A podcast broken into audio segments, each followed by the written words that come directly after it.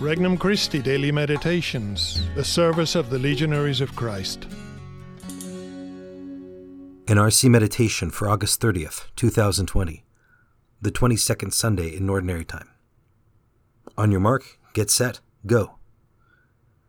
From the Gospel of Matthew, chapter 16. From that time on, Jesus began to show his disciples that he must go to Jerusalem and undergo great suffering at the hands of the elders and chief priests and scribes, and be killed, and on the third day be raised. And Peter took him aside, and began to rebuke him, saying, God forbid it, Lord, this must never happen to you. But he turned and said to Peter, Get behind me, Satan. You are a stumbling block to me, for you are setting your mind not on divine things, but on human things. Then Jesus told his disciples, If anyone wants to become my follower, let him deny himself and take up his cross and follow me. For he who wants to save his life will lose it, and he who loses his life for my sake will find it. For what will it profit a man if he gain the whole world, but forfeits his life? Or what will he give in return for his life?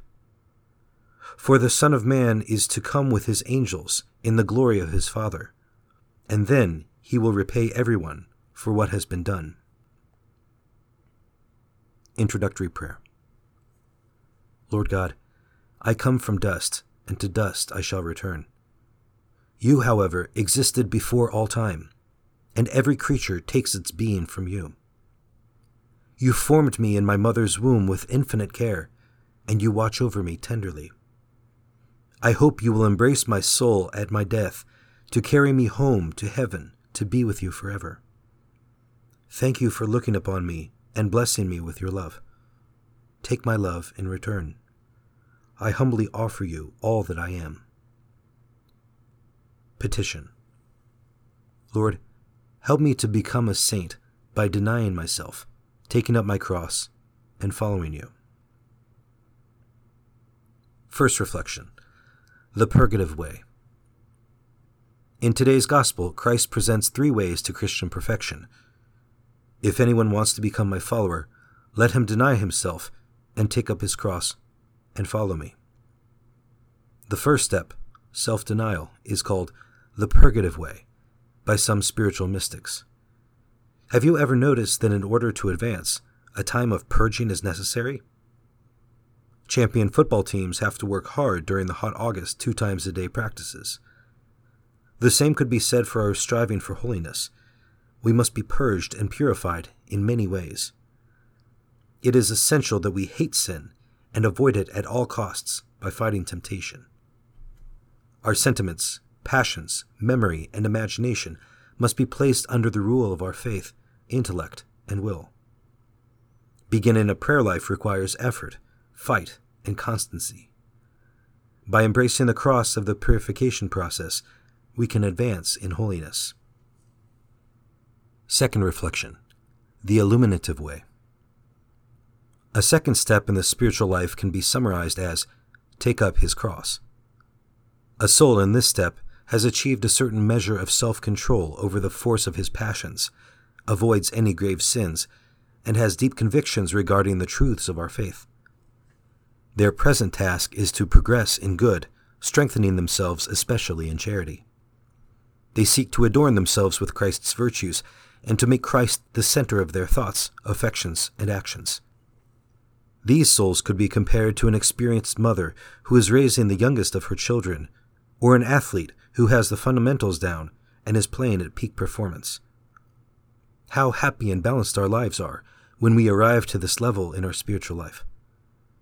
Christ invites us to this level of friendship with Him. All we have to do is say yes, work hard, and trust in God's grace.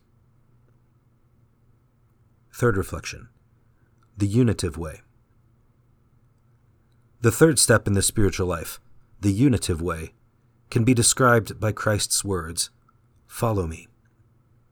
Once we go through the purification of our own body and soul and are steeped in the practice of virtue, we are ready to be among the closest followers of Christ, the saints.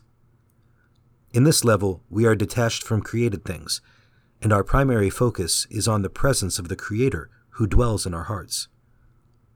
Love of God becomes the driving force in our life, and we can say with our Lord, I always do what pleases Him.